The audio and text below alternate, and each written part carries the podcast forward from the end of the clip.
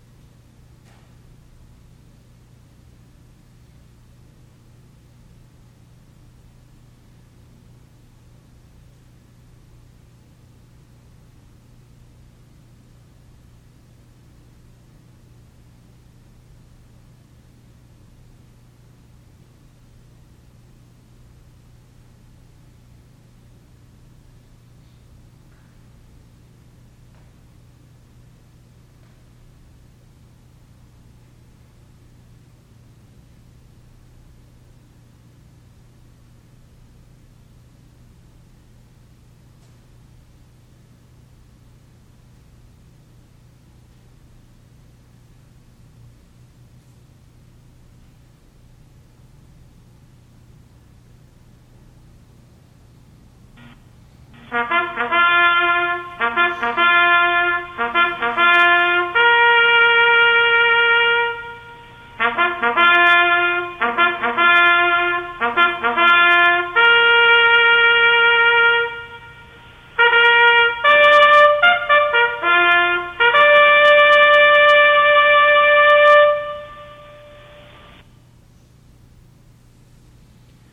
shall grow not old as we that are left grow old.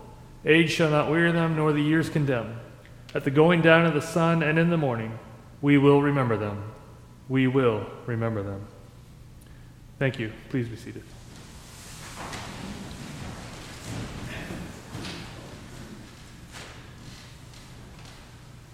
Just a couple of announcements for today. Uh, as usual, we're asking people to respect social distancing requirements.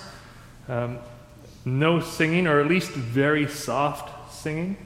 Um, you are also allowed to hum, which is, can be hard to do behind a mask, but uh, Paula Jane has asked maybe we could hum a little bit louder than we did last week. so we can give that a try. Uh, for offering, there's a box at the back, and I saw a number of people notice that. Uh, you can also, we're encouraging contactless uh, offering, uh, whether through PAR or through e-transfer or through our website. So if you could uh, if you're supporting our ministry, please consider that. We're having a set free retreat. A number of you have done the set free retreat that we've had here in the church, but of course we can't do that this year. So we have partnered with uh, a church in Toronto, and my good friend Connie Denbach, Reverend Dr. Connie Denbach. Uh, we will be teaching a set free retreat at the end of this month. It'll be online using Zoom. And so if you want to know more information or want to sign up, please go to our website. Uh, Anna has been sending out an electronic newsletter the last couple weeks where we're not having a bulletin that contains a lot of this information. If you're not getting it, just again go to our website and click on the newsletter button, and you'll have a nice little form you can fill out to uh, sign up for the newsletter that we usually send out Friday or Saturday. Uh, the service uh, is being recorded for audio right now, and that will go on our website later today, as well as the sermon has been recorded and we'll also be put up uh, video uh, later this afternoon as well. So for those who aren't here, uh, who want to listen to the whole service, you can point them to the audio. If they just want a little bit less, uh, they can watch the video. And just a reminder that there is a church council meeting this week. Um, council members, I think, know that, but if you could just pray for us again as we discuss how things have been going and what our next steps are, we would appreciate that. Uh, Remembrance Day will be, of course, happening on Wednesday. The Legion will be having a sh- very, very short service at the cenotaph. Um, they're basically not even advertising it, but if people do go, they're, of course, going to be asked to keep distant from one another. And the laying, on, laying of wreaths and all of that will be very short this year. It's only going to be about 10 to 15 minutes, they tell me. And so if you're able, you're welcome. Um, but if not, that's okay too. Whatever you're comfortable with. I think that's all I have for announcements today. Let's just take a moment to silence our hearts as we prepare to worship our God.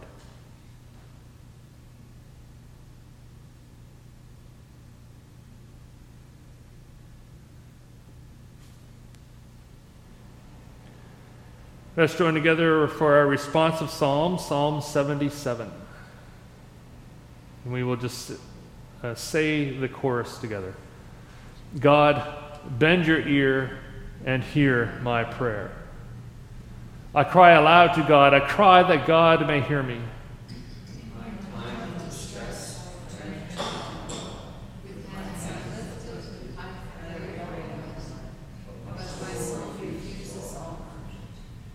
God, bend your ear and hear my prayer.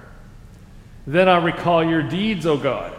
I remember your wonders of old. I recount all your works and ponder the things you have done.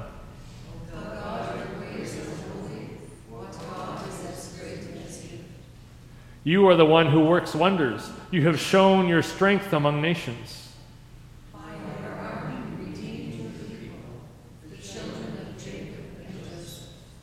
God, bend your ear and hear my prayer. The waters saw you, O God. The waters saw you and turned in fear. Clouds streamed water. The heavens rumbled. Your arrow was faltered on every side. The voice of your thunder was heard in the whirlwind.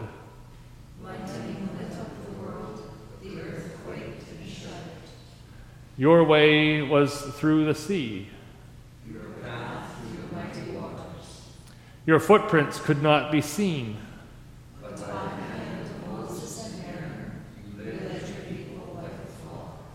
God, bend your ear and hear my prayer.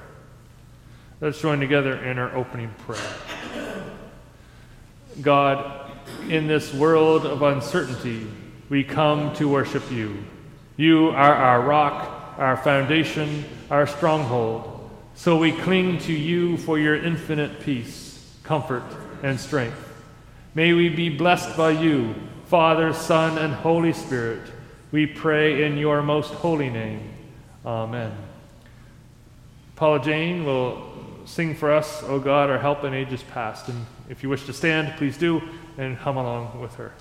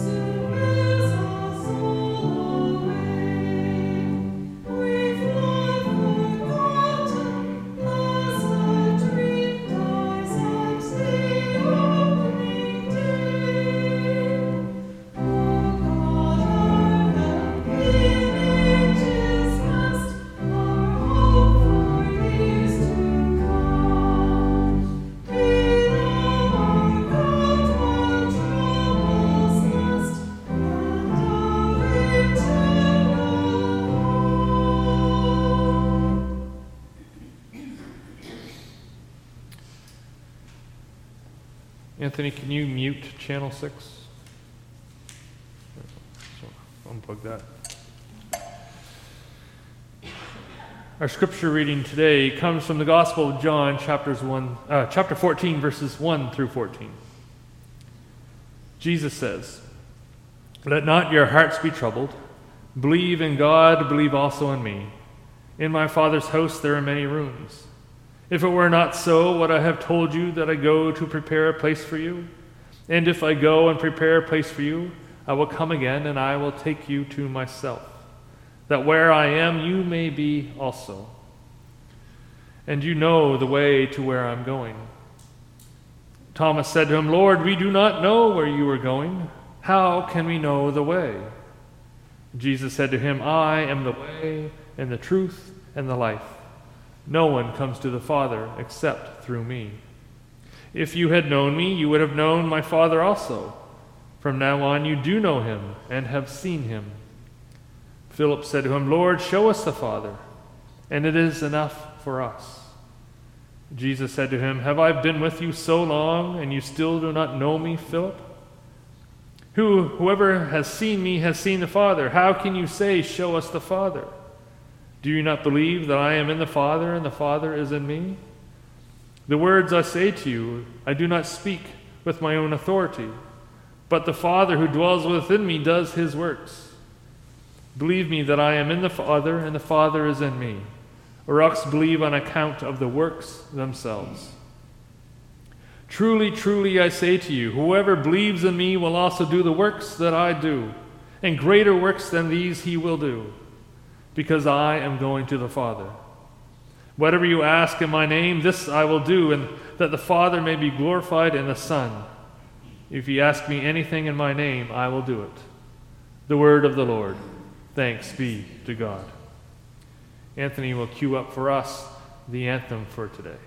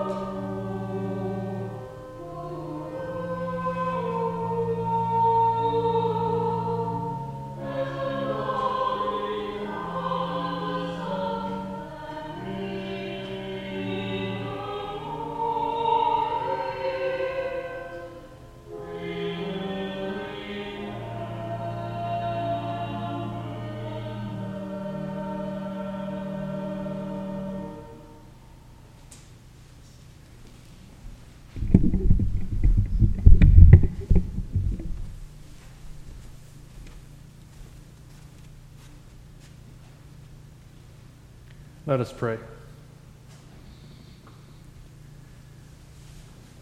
Lord, as we gather today, ever thankful for the freedom we share, for the lives that we're given, and for the way you speak into our lives.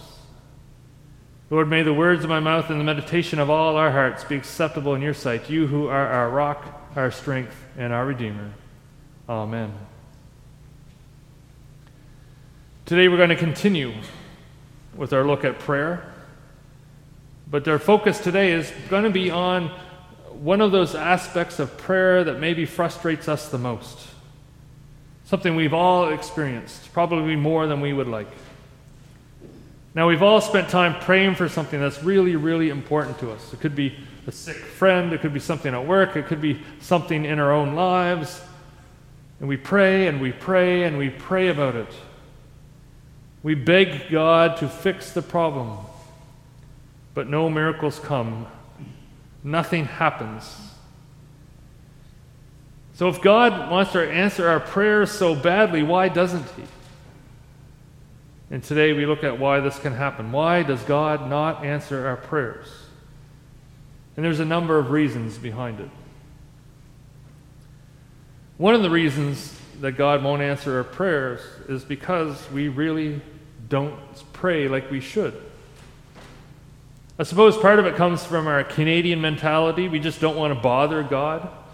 Like, how many times have we said to someone, I hate to bother you, but could you please pass the salt or whatever? And that, that Canadian cultural niceness can sometimes creep into our times of prayer. We just don't want to bother God.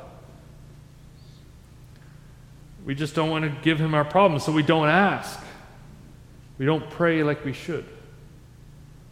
Or maybe we think we're not good enough. We're not good enough for God to answer our prayers. Did Jesus answer any of the prayers of his disciples? Yes, of course he did. Especially when we look at the book of Acts. Were the disciples perfect? No, not at all. When you read through the Gospels, Matthew, Mark, Luke, and John, there's times when the disciples look like they're a bunch of sixth graders arguing in their schoolyard. Yet, even still, God did great and powerful things through them and through their prayers.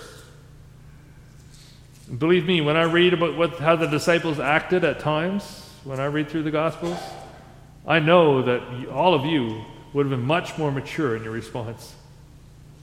You would have been much better behaved than they were. In Matthew chapter 7, if you remember this from a few weeks ago, Jesus says we're supposed to keep asking, we're supposed to keep seeking, we're supposed to keep knocking. That is, we're to be persistent and not give up in our times of prayer. Yet we still do it. We give up. We might think that because God hasn't answered our prayers because we've, we've asked Him two or three times, that He's just not going to do it. And that's not always the case. Sometimes we need to keep praying and praying and praying until there's a resolution. That might mean we have to pray for days, or maybe we have to pray for weeks or months, or even in some cases, we need to pray for years before our prayers will be answered. Isaiah 62, verses 6 and 7 say, On your walls, O Jerusalem, I have set watchmen. All day and all night they shall never be silent. That is, they're praying. You who put the Lord in remembrance, take no rest and give him no rest until, give him no rest until he establishes Jerusalem and makes it a praise in the earth. Isaiah is talking about these intercessors that God has put in place, the watchmen for Jerusalem. But the principle is no different for us today. We are to be persistent in our prayers until God does what God will do, especially if what we're praying about is a specific promise from Him. We must not be afraid to ask God to help us in our times of need, and we must be persistent. Sometimes other things need to fall into place before God can answer our specific prayers. There's also times when we pray with insincere or uh, wrong motives. You know, we, pray, oh God, if I just had a million dollars, if I could win the lottery, all my problems would go away. James chapter 4, verses 1 to 3 say, um, What causes fights and quarrels among you? Don't they come from your desires that battle within you? You want something but don't get it. You kill and covet, but you cannot have what you want. You quarrel and fight. You do not have because you do not ask God. When you ask, you do not receive because you ask with wrong motives, that you may spend what you get on your own pleasure. Would a million dollars solve all my problems? Probably. But how many more would it create? Ultimately, God will not answer our selfish prayers because He won't fulfill our greedy needs, our desires. Isn't the fulfilling of our greedy desires, the world's greedy desires, causing most of the problems we face in the world today? I believe it is. As people chase the almighty dollar, they're destroying relationships, they're destroying the morals of the world, they're destroying the environment. I've even seen it destroy churches. Greed is ruining us, and God will not satisfy our greed. These selfish prayers have many pitfalls, even if, if they were ever to be answered. If I had a million dollars, yeah, a lot of my problems might go away, but where would I put my trust then? Would I still trust in God? No, I probably, probably trust God less because I'd have less dependency on Him. I might have less need to pray, which would then in turn cause me this slow journey of turning away from my faith. It could also have the effect that I would care less about others. And I would become arrogant and selfish, and I would trust more in my own wealth than God as I build my own little castle of easy living. Now, that's not to say we can't be Christians and be wealthy at the same time, but if we are, God has expectations of us. He expects us to use these gifts to advance His kingdom and by helping and serving others. 1 Timothy 6:18 says, "Command them to good, to do good, to be rich in good need, deeds, and to be generous and willing to share." God has expectations for us, whether we are rich or whether we're poor, and will only answer our prayers if our intentions are pure, are holy, and we put our trust in Him and not the worldly things. But what about those times when we pray and we don't trust God as we should? We pray, and then we go off and try to fix it ourselves without waiting for instruction. In essence, what we're doing is we're trying to serve God in one hand and something else at the same time. We trust God, but we're also trusting in ourselves or the world. Matthew 26 24, Jesus says, No one can serve two masters. Either you will hate the one and love the other, or will be devoted to the one and despise the other. You cannot serve both God and money. Or Paul writes in 1 Corinthians 10:21, you cannot drink the cup of the Lord and the cup of the demon too. John also says in 1 John 2:15, do not love the world or anything in the world. If anyone loves the world, the love of the Father is not in him. So how do we view God as we interact with the world? Have we trusted him with our whole heart? Or are we treating him as a last resort when we've exhausted all other avenues?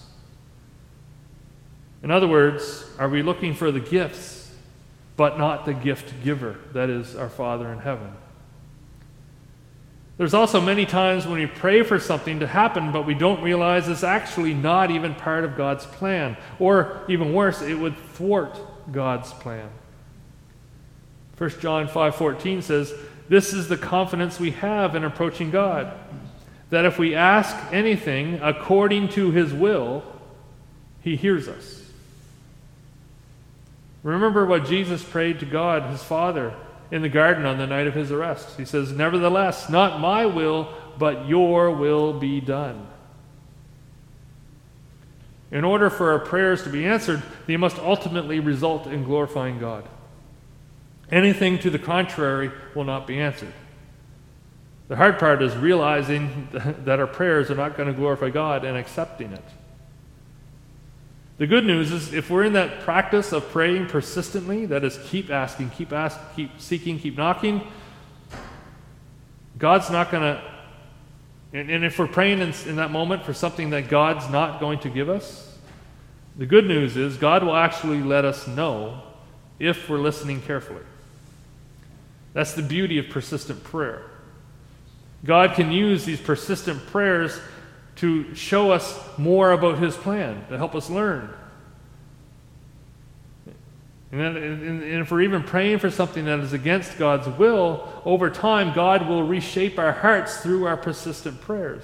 He will re- redirect our desires in such a way that we will actually change and our prayers will change to be more in line with His will. Again, that's the beauty of persistent prayer. This is part of the overall struggle. Where is our trust ultimately? Is our intention pure? And what about our sin? Now, I've already talked about the greed of sin, but what about just this general problem of sin? 1 Peter 3:12 says, "For the eyes of the Lord are on the righteous, and his ears are attentive to their prayers, but the face of the Lord is against those who do evil."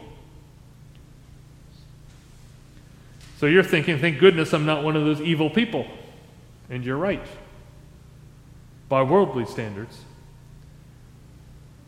But by the Lord's standards, any sin in our lives is evil. Now, I'm not saying this to make you think that God's never going to answer your prayers. Look at how many people in the Bible who prayed and God answered their prayers. It's all over the place. If the requirement was to be sinless, to be without sin before God would answer any prayers, then no prayer in the Bible would ever be answered except for the ones of Jesus. But the Bible shows us that God answered many, many, many, many prayers. There's a, there's a hint about how this works in Psalm 66, verse 18. If I had cherished sin in my heart, the Lord would not have listened. So the question becomes what is it that we cherish? Do we cherish our sin or do we cherish the Lord, our relationship with God? If we are actively seeking a pure lifestyle, that, that is, we're trusting in God, that we're seeking holiness, then we're on the right track.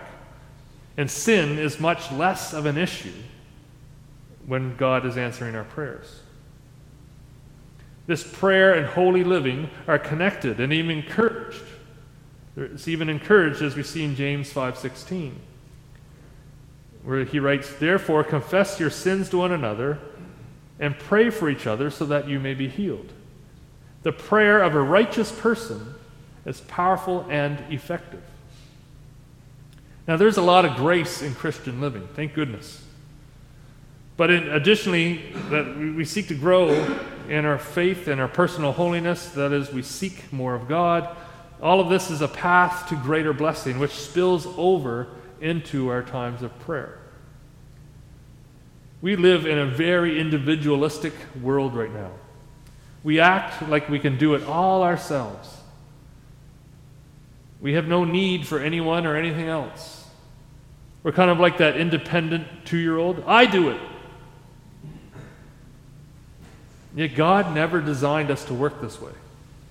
God created our bodies. Think about our bodies, how they're created by individual parts that all work together arms, legs, hands, feet, everything is, and they're all connected to our head so that they can work in harmony with each other. This is the same way God created the world.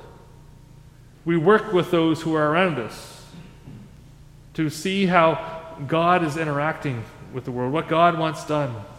To bring God's kingdom to the earth, we work together. Together we are Christ's hands and feet. We are his body in the world. So if we're going to cut off our connection to God, as God has designed it, if we're going to sever that relationship, then it hinders God's ability to answer our prayers. We need to do it together. For example, Paul wrote to second, in 2 Corinthians 1:11, he said, "You also must help us by prayer, so that many will give thanks on our behalf for the blessing granted us through the prayers of many. Paul knew that he was not going to be successful unless he had the prayers of many people supporting him along the way. That was how God's work was going to continue. Now, sometimes we miss answers to prayer because we're not looking for the right thing.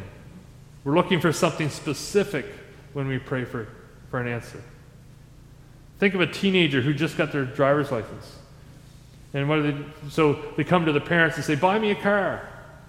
And he has a big list of good reasons why they should have a car. And finally, the parents relent and, and buy the teenager a car. So, has the teenager's request been answered? Yes. But what if instead the parents say, Well, here's, here's what? I'll take you around to some places you can apply, you can get yourself a job, and then you can buy whatever you want with your own money. Now, would the teen say the parents answered the request? No, right? Nope. Thought I'd turn that off. now, imagine that same teenager two years later after working at a job and driving. They've been, they've been learning these new life skills, they've been saving up their money, and now they're driving in a car that they bought by themselves. Now, picture that same teenager 20 years later, continuing to learn life's lessons with a decent job, a home, and a family, maybe, all because the parents taught them solid life lessons in their formative years that, that, uh, that all helped them grow to be a responsible adult. Now, was the initial request granted? No. But something much greater was given instead. Instead of fulfilling that first selfish request for a car, they, they taught that young person how to live. What's that old saying? Give the man a fish, feed him for a day. Teach a man to fish and feed him for a lifetime. God may not answer our short sighted prayers because He has something greater in store for us.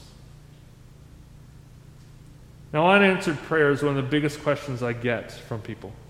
And I completely understand how frustrating it can be. But we don't know the big picture. We can't fully understand God's plan. In fact, it could be argued that we barely know God's plan at all. What we need to remember is that God loves us so much. He really does. And He loves us so much, He's willing to withhold from us at times so we can learn to trust Him even more so we can learn more, so we can grow more, all for His kingdom purposes, so that His will can be done on this earth as it is in heaven. This includes being done in our own lives. Remember what Jesus said at the end of our scripture reading, John 14, starting at verse 12. Truly, truly, I say to you, whoever believes in me will also do the works that I do, and greater works than these he will do, because I am going to the Father. Whatever you ask in my name, this I will do, that the Father may be glorified through the Son. If you ask me anything in my name, I will do it. So may God's will be done in our lives, in our churches, and in our world. We pray. Amen.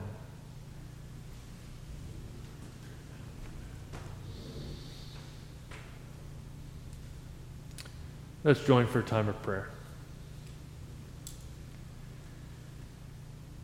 Lord, we come before you today, ever thankful for the blessings in our lives. Thankful that we can gather here in your presence, whether we're in this church or we're home or wherever we are, oh God, we, we, we acknowledge your presence is with us. And we thank you for blessing us. God, we also give thanks as Remembrance Day approaches for those who fought and gave their lives for our freedom. Lord, it was not an easy thing to do, but it was necessary for the freedom of this world and for millions of people. And so, Lord, we give you thanks for the sacrifices that were made, whether their lives on the field of battle or the lives that they would suffer through when they came home. And Lord, we pray today for those who serve to, even still in, in, in overseas or in fields of battle or wherever they are. Lord, may you protect them. May you watch over them. May you bless them. May you bring them home safe and secure and whole.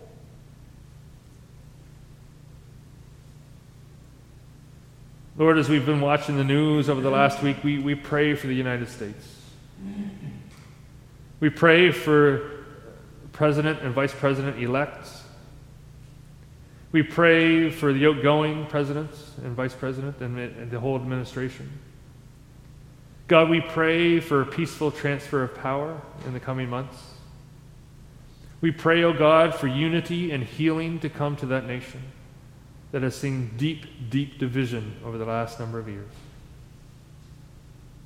Lord, may there be a coming together. We pray. Lord, we pray for peace, not just in the United States, but we pray for peace in this world. There are many, many places of division and war and hunger and famine and struggle. And we just pray for your peace and your healing to come to this world, that it may be more uh, as you have created it a place where all are equal and all are welcome. Lord, we pray today for those who are in our lives. We pray for those who mourn. We pray for those who are alone, those who feel that they're overly isolated by the pandemic. Pray for the cold. We pray for the hungry. We pray for those who have lost jobs and for those who are seeking work. We just pray, oh God, for those who are struggling through this time, which seems to be so much harder this year. And so we pray. And now, Lord, we just lift up the personal prayers we have to you this day.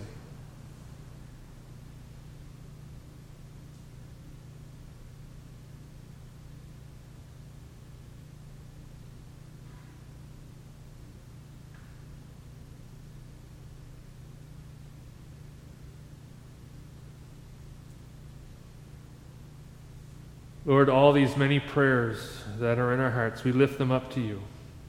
We pray that we are patient enough to hear your answer. We pray, O oh God, that we are listening well enough to know what we are to do to bring healing to this world. Lord, we pray all of this in the name of Jesus Christ, our Lord and our Savior, the one who taught us to pray, Our Father, who art in heaven hallowed be thy name. Thy kingdom come, thy will be done on earth as it is in heaven. Give us this day our daily bread, and forgive us our trespasses, as we forgive those who trespass against us.